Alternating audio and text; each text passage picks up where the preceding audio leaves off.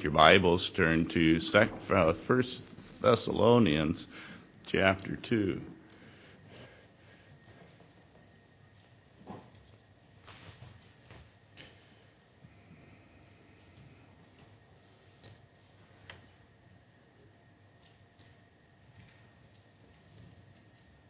First Thessalonians chapter 2. Interesting. I've looked at this outline. I've gone over this outline. Last night I uh, colored the outline up, and I'm up here this morning looking at it and just noticed that I put the wrong scripture on my outline. Looking, that's not where I am this morning. it doesn't matter how many times you look at something, you see things you didn't see before. Uh, Janet Chambers is still looking for a ride from Oakwood Meadow Senior Community to church service at 11 o'clock. Uh, teenagers.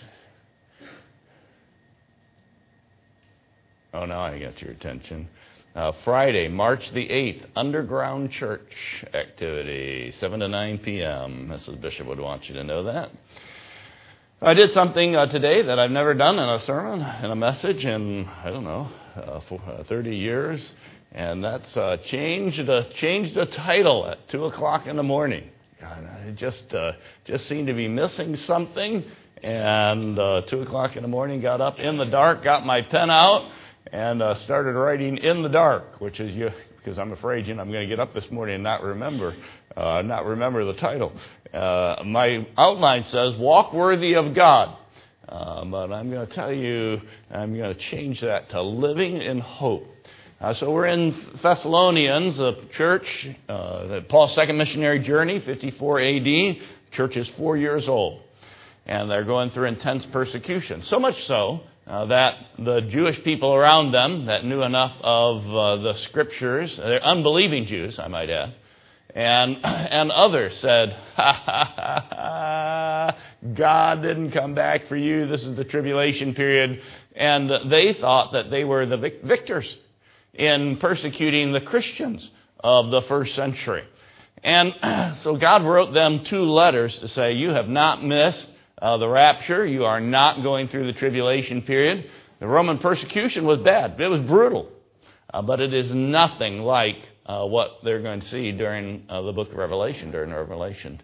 Uh, yesterday, just kind of interesting. Yesterday, I uh, had a has a busy busy day. Started out early in the morning. I had appointments all afternoon, and I found myself in Manassas yesterday afternoon in the in the late afternoon, and uh, engaged a gal in conversation.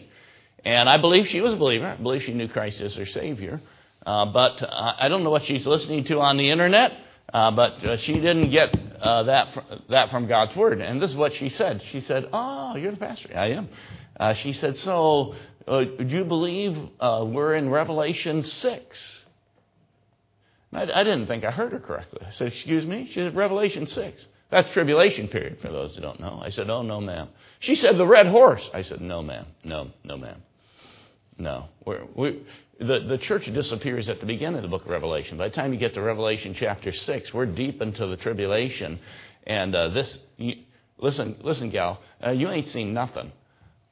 Uh, and what we're going through today in America could not even begin to be compared with what was going on in the first century. Not even, not even close.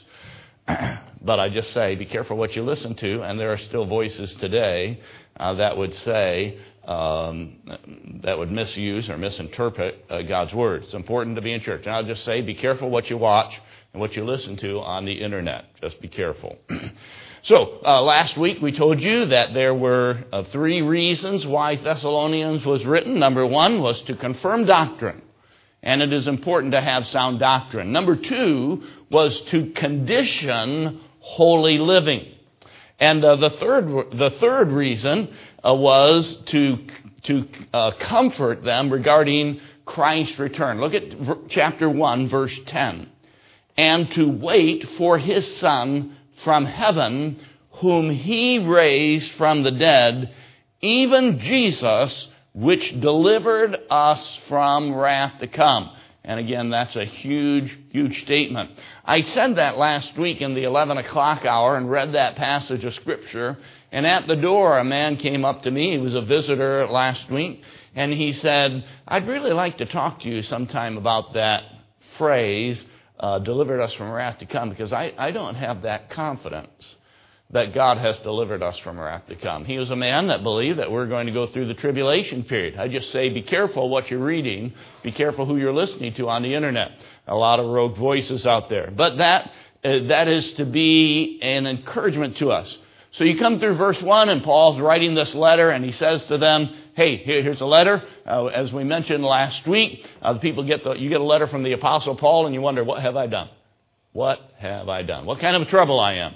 Uh, very quickly in that first chapter, Paul let them know you haven't done anything wrong. I'm praying for you. You got a lot of good things going on, a lot of things you're doing, but I want to comfort you. So we get into chapter 2. What is the emphasis on chapter 2? And here we are, which is applicable to the day and age in which we live, which is why I changed the title this morning. Chapter 2 tells us how we ought to live in a world that is heading towards God's judgment. How should we live? What should be our motivation to living the Christian life in light of the fact that Christ is coming again, that the world is going to be plunged into darkness, that God's judgment, God's wrath is going to be poured out on those that are left behind. How should we live? And that's chapter 2. Let's pray. Father, I pray that you speak to our hearts this morning, that we would be challenged to holy living, to do what is right the right time and the right way at the right place. And we would put off ungodliness and worldliness, selfishness. We'd put off wrath and anger and malice and evil speaking, and that we would put on the Lord Jesus Christ. Certainly, Thessalonians is not the only place where we are encouraged to live righteously and godly, holiness, without which no man shall see the Lord. And I pray that you'd condition us this morning and help us to be convinced that we need to be holy living. We pray in Jesus Christ's name. Amen. we're in the church. It's the church, the church at Thessalonica. Uh, they are saved, sound, suffering, soul winning, separated, serving, and walking by faith. but how should they live as they look towards the rapture? We're in chapter 2, verse 1. For yourselves, brethren, know our entrance in unto you, that it was not in vain. For even after that we had suffered before and were shamefully entreated. As ye know, at Philippi, we were bold in our God to speak unto you what? The gospel. And there is the first reference, and there are several in this chapter, to the gospel. And we should be gospel focused. A gospel of God with much contention. And that doesn't mean it's always going to come easy. Verse 3 For our exhortation was not of deceit, nor of uncleanness, nor in guile. In those first three verses, you see the Apostle Paul, if you like to circle or underline or highlight, three words. In the first verse, our entrance, our. In the second verse, we had suffered, we. And in the third verse, for our exhortation. And Apostle Paul says, hey, uh, it's not a one man show. We're in it together. And I, I like that about Lighthouse. It's not about a show and it's not about one man. It's about people serving the Lord. It's about all of us. If you're in the South, I guess we are, we'd say all y'all, uh, everybody uh, serving the Lord. And it should be. So the question is, if that's the challenge to the first century, and here we are in uh, 2024, are you living the Christian life? Do you focus on the gospel? Are you part of the team? Uh, you should be. Verse 4. Uh, but as we were allowed of God to be put in trust with the, and there's that word again. Uh, so now we're in the second time that it appears just in four verses. What is that? That is the focus of how should we live in light of the gospel. Question Are you living in light of the gospel, the gospel message? Paul was, and, and he's encouraging them to. Again, this is a church that God, that Paul is telling them, God is telling them, God is telling us, you are not going to go through the tribulation period, but this is how you ought to live your life today, March the 3rd, 2024, in light, in hope, with a focus on the gospel, not as pleasing men, but God, which trieth the hearts. For neither at any time we uh, used we flattering words, as ye know, uh, nor a cloak of covetousness, God is witness, nor of men sought we glory, neither of you, nor yet of others. When we might have been burdensome as the apostles of Christ, but we were gentle, even as a nurse cherisheth her children. So being affectionately desirous of you, we were willing to have imparted unto you, and here it is again, not the gospel of God only, but also of our own souls, because you, ye, were dear unto us. But ye, for ye remember, brethren, our labor and travail, for laboring night and day, because we would not be chargeable unto any of you, we preached unto you the gospel of God. And again, how should we live in 2024? We should live in light of the gospel. We should live in hope of the gospel. People should see Christ in you, do they? Do they? Verse 10 Ye are witnesses, and God only, how holily and justly and unblameably we behaved ourselves among you. And you could, after every one of these verses, write, How should I live? Well, we should live in hope. So, why do we come to church on Sunday morning? Because we live in hope of the gospel. Why do we pass out gospel tracts on Saturday? Because we live in hope of the gospel. Apostle Paul is saying, why should we live right? Because we should live in hope of the gospel. Why should we do the right thing? Why shouldn't Christians cheat on their taxes? Because we should be living in hope, in hope that Christ is going to come back. So you go out in the world on on um, tomorrow, Monday, and people say to you, "So what did you do yesterday?" Well, uh, eight eight thirty in the morning, I was in church. And they're like, "Really? Why?" That's a great question. Do you have an answer? And the answer is we come church on Sunday morning because we, we really believe that Jesus Christ is coming back and what is going on matters. The gospel matters. So he's telling them, listen, how should you live in light of a world that is facing God's judgment? You should live right. You should live just. You should be honest in your dealings. And uh, verse 10, unblameably. Verse 11, as you know how we exhorted and comforted and charge every one of you as a father doth his children. Verse 12, that you should do what? Walk worthy of God. Seriously, walk worthy of God. What are you doing in the bar? What are you doing in the nightclub? What are you doing sleeping around? What are you doing cheating? What are you doing doing all those things? What are you doing doing that? Because when people see that, they're not thinking about what a wonderful Christian you are. They're thinking about if that's Christianity, they're no different than I am. And so we should be living right. And so Paul is telling them in verse 11, hey, I, as a father would say, walk worthy of God, what in the world are you thinking? What, what were you thinking? Isn't that what a father would say to his children, his child, when they did something that was just so unbelievably knuckleheadedness? And say, yeah, absolutely. What were you thinking? What would the child say? Ooh and they roll their shoulders and, and do that, that little grunt. I'd like to see the spelling on that word sometime. and uh, verse 13, for this cause we thank God without ceasing, because when ye received the word of God, which ye heard of us, ye received not as the word of men, but as it is in truth, the word of God, which effect- effectively worketh also in you that believe. For ye, brethren, became followers of the churches of God in which in Judea are in Christ Jesus. For ye also have suffered like things by your own countrymen, even as they have of the Jews, who did what? Verse 15. Who both killed the Lord Jesus and their own prophets. and have persecuted us. And they please not God, and are contrary to all men, forbidding us to speak to Gentiles that they might be saved. And here's the, here is the double edged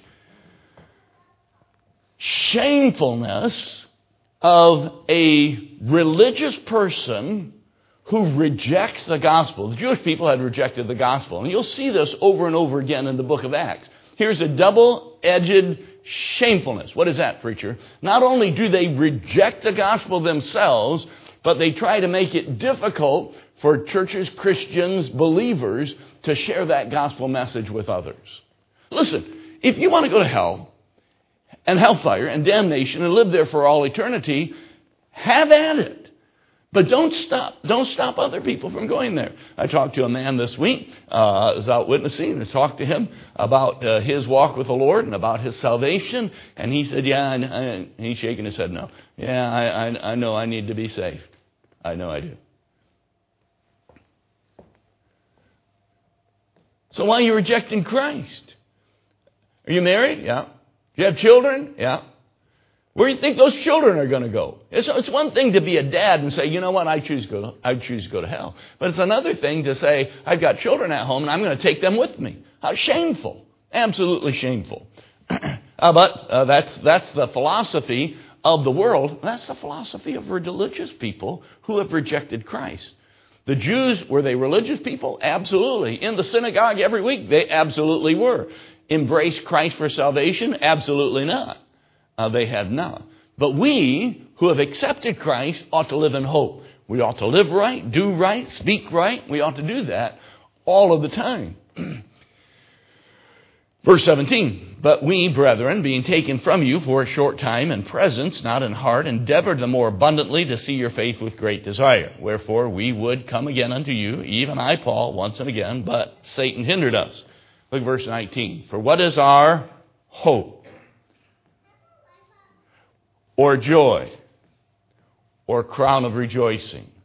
Are not even ye in the presence of our Lord Jesus Christ at his coming? For ye are glory and joy. And that verse, again, brings out the fact, the end, again, go back to first, uh, chapter 1, verse 10, and to wait for his son from heaven. What is that? That's the rapture. Speaking of the rapture, Jesus Christ coming back to meet us in the clouds, and so shall we ever be with the Lord. Who are waiting for? Waiting for his Son from heaven, whom he raised from the dead, even Jesus, which delivered us from wrath to come. That rapture is going to initiate the seven years of tribulation. How does verse, how does chapter 2 end? Very similarly, again, look at verse 19. For what is our hope or joy or crown of rejoicing? Are not even ye at, in the presence of our Lord Jesus Christ at His coming. So, how should we live? We should live in hope that Christ is returning. And we should embrace God's power that is manifested in people's lives in soul, soul winning. And it's interesting, uh, some words that Paul uses uh, not in vain, not shamefully. Uh, we were shamefully entreated. Uh, there was much contention in verse 2, uh, but they still did it.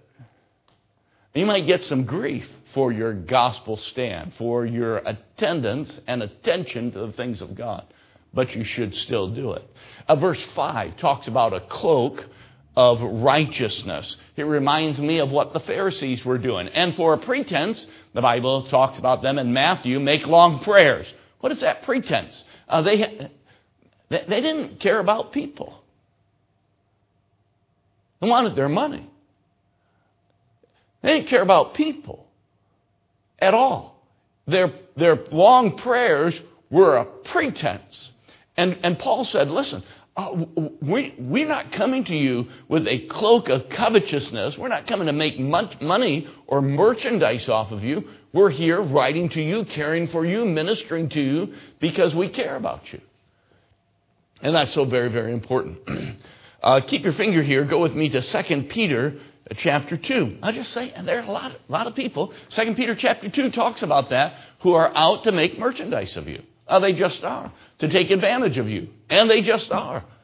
2 Peter chapter 2, uh, verse 9. The Lord knoweth how to deliver the ungodly out of temptation, and to reserve the unjust unto the day of judgment to be punished.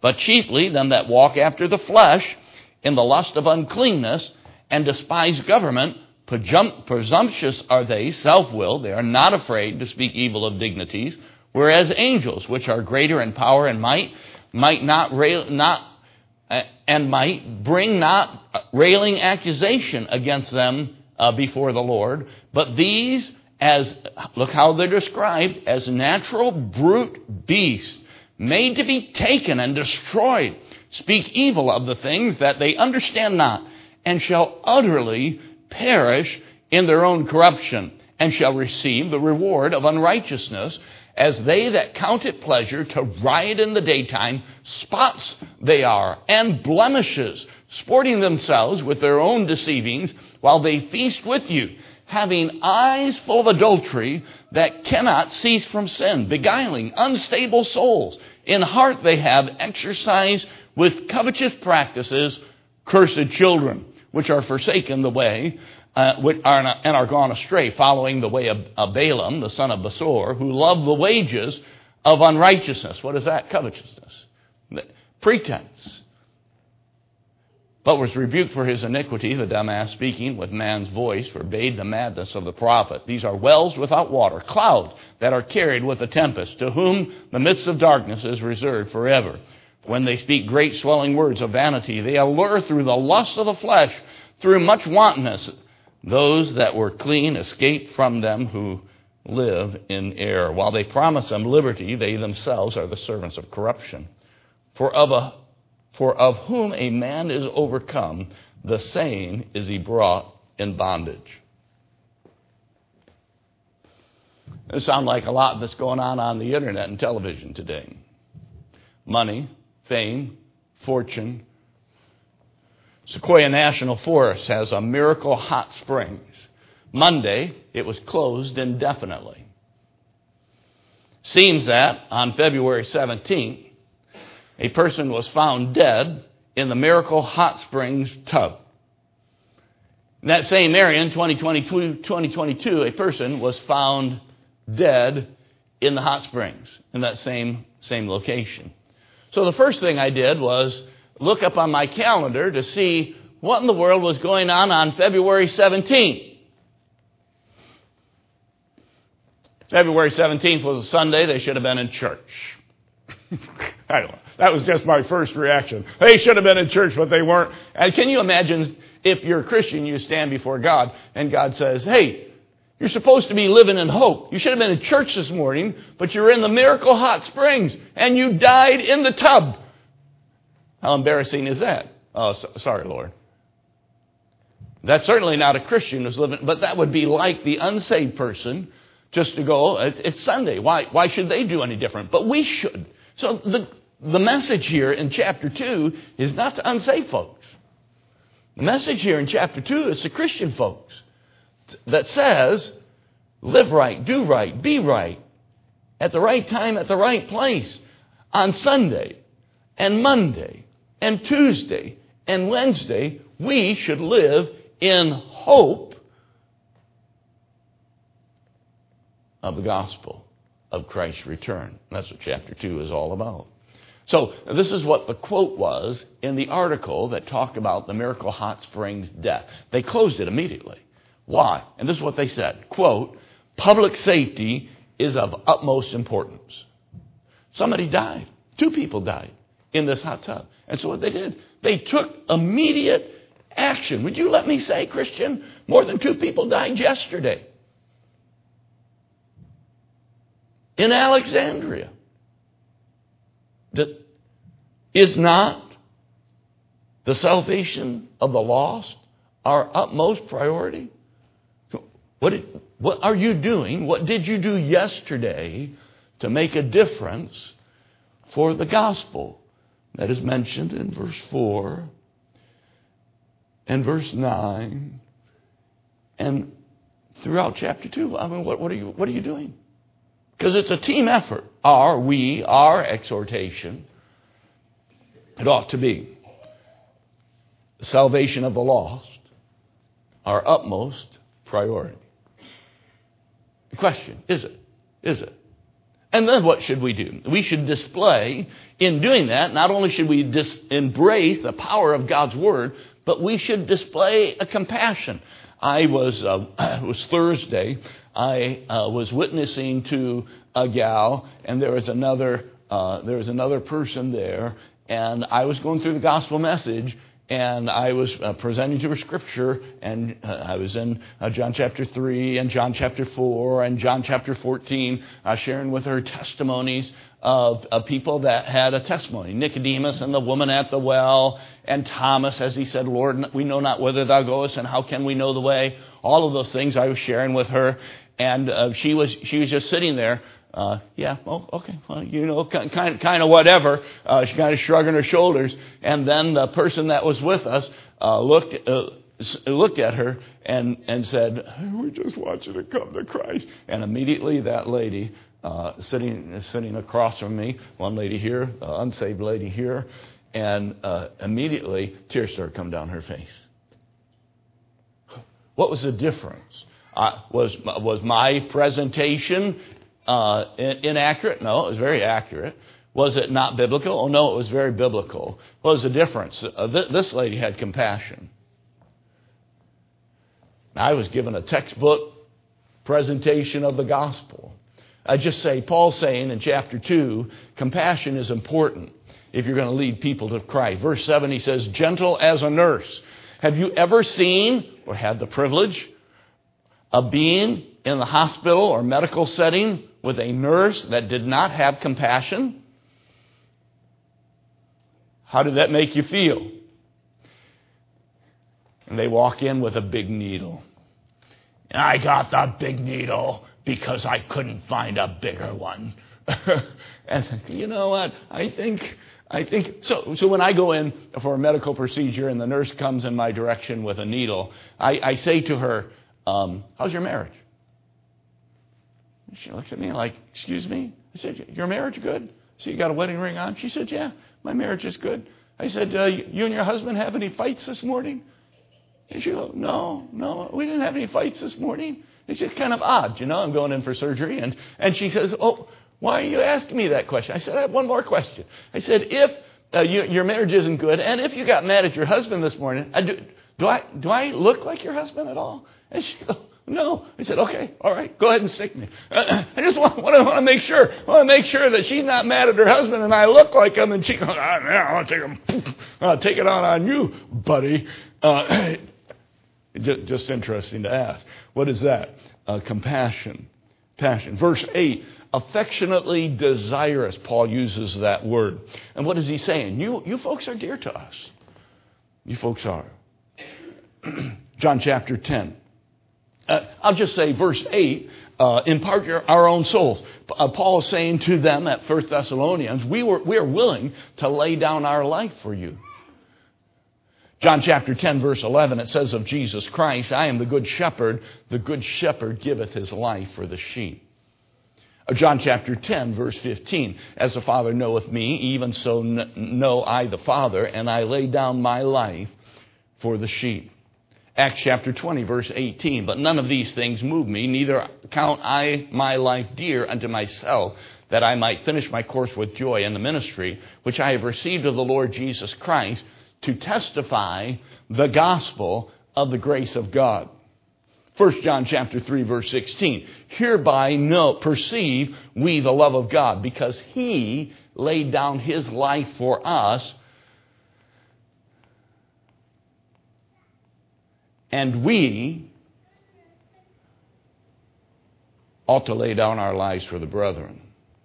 Verse 9 says, not burdensome, which means chargeable, uh, to be, uh, again, Paul did not desire to be a financial uh, drain or benefit by gain of these folks.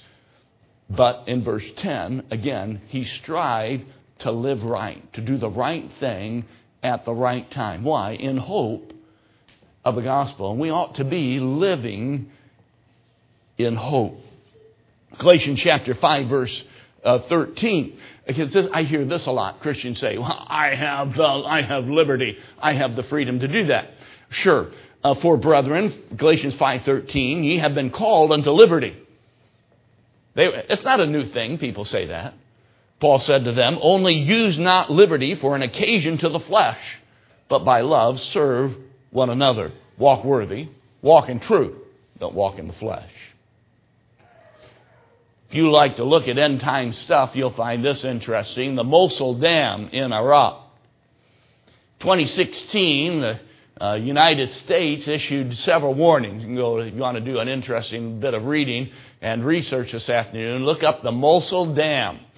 and if it, if it fails, it's going to wipe out millions of square foot of, of uh, acreage, and uh, people, a lot of people are going to lose their life. And the United States said it's built on an unstable foundation, and it is not something's going to set this. It's just a matter of time before this thing fails. So today, in the day and age in which we live, uh, 2024, they're dumping all kinds of concrete in that bad boy, uh, trying to keep it from failing.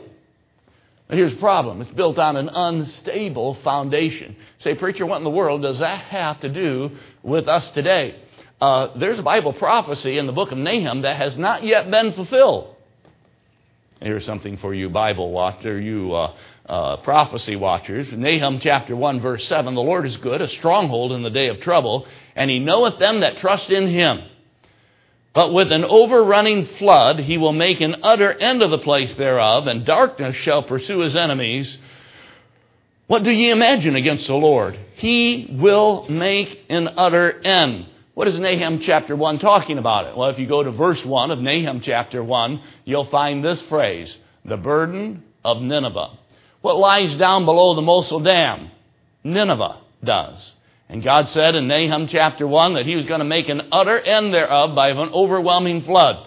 And it just seems like the U.S. government has said, you better get out of the way because there's a flood coming. Listen, long before the U.S. government said, get out of the way because a flood coming, God said in Nahum chapter 1, uh, chapter 1, you better get out of the way in Nineveh because a flood's coming. Say, preacher, that's, that's pretty exciting stuff. It is pretty exciting stuff. What should that cause you to do? It should cause you to live in light, in hope of the return of Jesus Christ. The question is this those type of things are all over. Are you paying attention? Do you know enough about the Bible to see that? And when you see it, are you able to say to someone, Have you heard about the Mosul Dam? Did you know that that failure of that dam was predicted in Scripture, Nahum chapter 1? long before that dam was ever built, God said, I'm going to destroy Nineveh with an overwhelming flood. I should say, dam's coming down. Dam's coming down. What should that make cause us to do? Those types of things. It should cause us to have biblical uh, discernment. Verse 14. Uh, Paul's talking about the suffering that they went through as a result of the countrymen, the Jewish people, the enemies of the Word of God, who did what? Uh, killed, killed them, persecuted them, killed the prophets, killed the Lord Jesus Christ. They just did. Paul understood uh, the passion. Paul understood the rejection of the gospel. But Paul saying to the, to the church at Thessalonica, that should stop, stop us from doing God's work. It should not stop us from recognizing that God has a purpose for our life. what changed in the life of the people at Thessalonica? Christ. What changed your life? Christ. What is your motivation? Christ, the gospel of the gospel message. Ephesians chapter 2, verse 1 says, And you, ha- you hath he quickened who were dead in trespasses and sin, where in time past ye walked according to the course of this world, according to the prince of the power of the air, the spirit that now worketh in the children of disobedience, among whom also we all had our conversation in time past, in the lust of the flesh, fulfilling the desires of the flesh and of the mind, and were by nature the children of wrath, even as others. But God, who is rich in, in mercy, for his great love wherewith he loved us. Discernment. Discernment. To do what? To know, Christian, are you living in a discerning manner? Did you know, do you recognize that there is no sin in this book that you are not capable of? And that should cause you to live in a discerning manner. Not to look down your nose at somebody and say, oh, I, would, I would never do anything like that. You, you are capable of anything. Any depth of depravity. You absolutely are. Discernment. To extend grace to others who have got caught up in sin, sinfulness. To be able to say for them, but for the grace of God, that could be me. But God has a plan for your life. God can use you. Turn from your sin. Turn from your wickedness. Some admonishment, as a father would say to the child, What are you thinking? Why would you do that? Come on now. Let's get it together. Let's do the right thing. Let me help you. Let me stand with you. Discernment. Discernment to see that God is at work to be able to look at somebody and say, God is working in the day and age in which we live. God is drawing people to Himself. God wants people to be saved. God has a plan for their life. To be able to see that, that God is at work, even in this crazy confusion of life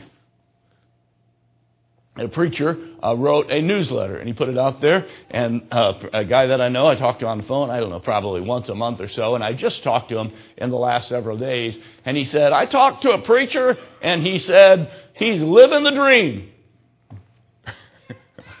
that, that would be me. I'm sure he quoted me in that.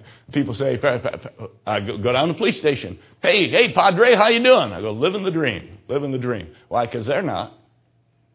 The world's not living the dream, they're living in a nightmare. But, Christian, we ought to be living the dream the dream that Jesus Christ could come back at any moment, to be able to see in this world of chaos that God has a plan for life. And then discernment, to know that all things, even this thing that you're currently going through, all things work together for good to them that love God, to them who are the called according to his purpose. That's Romans 8:28. That's Romans 8:28. Canadian Football League had a champion. His name was Craig Roh, R O H. I don't follow the Canadian Football League, don't follow the National Fools League here in America much either.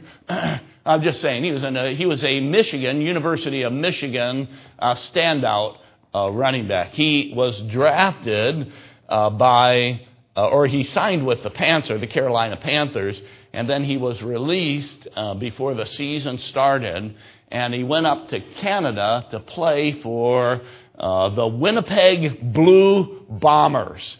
And in 2019, he was a star. He was a defensive end, uh, a, a, player on the field, and he was uh, instrumental in them winning the Grey Cup. I never even heard of the Grey Cup, but apparently we have, uh, what do we have? Stanley Cup? Oh no, that's hockey. Uh, what do they win in football? Uh, the Super Bowl. Uh, that was their Super Bowl of Canada. Uh, the Grey Cup. Uh, he's dead, 33. 2014, he was a standout in University of Michigan. 2019, uh, he's playing in the Canadian Football League. 2021, he's, he's a star player in the Canadian Football, Football League. 33 years of age, he's dead. What happened? Nothing he did wrong stage four colon cancer. Went to the doctor, and the doctor said, You have stage four colon cancer. And just and, and he didn't make a big deal about it. He uh, retired from football because he couldn't play anymore, and uh, just very, very quiet. And when he passed away at 33, people said, "What in the what in the world happened to him?" Stage four colon cancer. Stage four colon cancer. This is what they describe him. He will be known as a person of great rhythm. He'll be known as a person of great intensity. He'll be known as a person who loved Chipotle. He'll be known, he'll be known as a person who loved his wife Chelsea. He'll be known as a person who loved his family.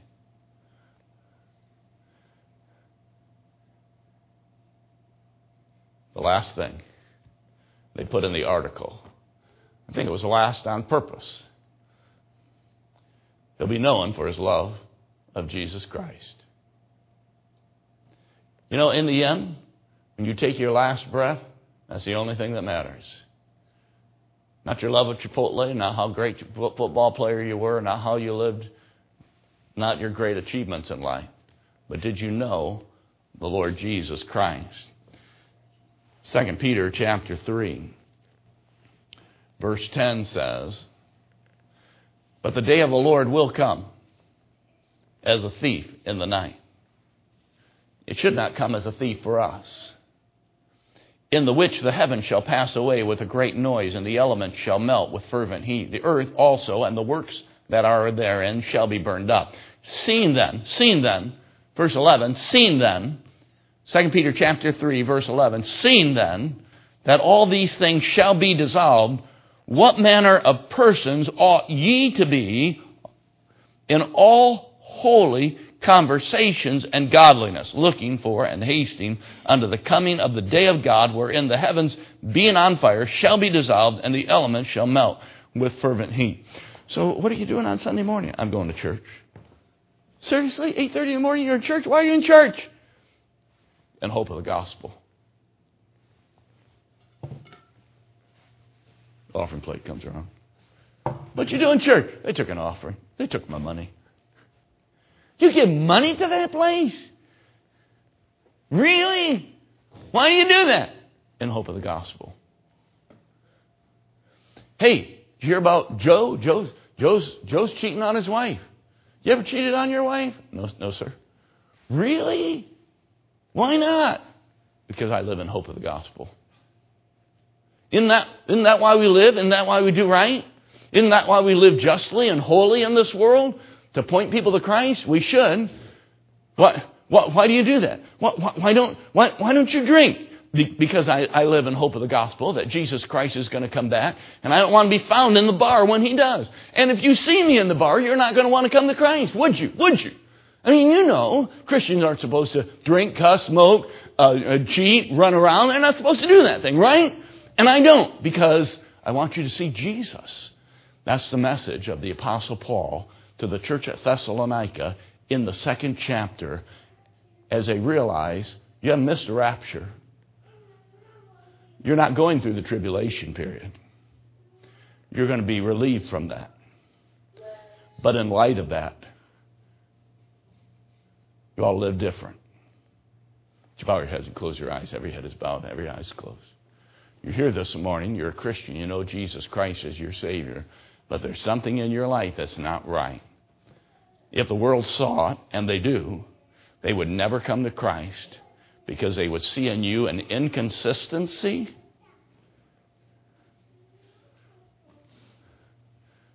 That ought not be in the life of someone who names Christ. And preacher, there's something in my life that's not right, something I watch, something someplace I go, something I do. Would you pray for me? God give me the courage to make it right. Okay, yes, wonderful, excellent. Okay.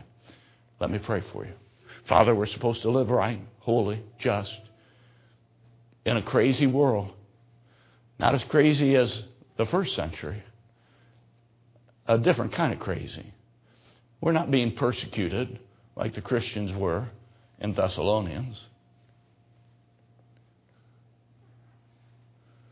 We have no excuse for not living right. Help us to do it. Help us to identify those things in our life that are not right, those habits, those enjoyments, those things, and help us to live in hope of the gospel. Help us to be living in hope. With every head bowed and every eye closed, you're here this morning, you do not know Jesus Christ as your Savior. Say, Pastor, would you pray for me? I'm not saved, I need to be saved. Let's stand to our feet with our heads bowed and eyes closed. The piano playing, the altar's open. Uh, you want to come and pray, you can absolutely do that, and you should. You want the preacher to pray for you, I'll be delighted to do that. You obey as God speaks.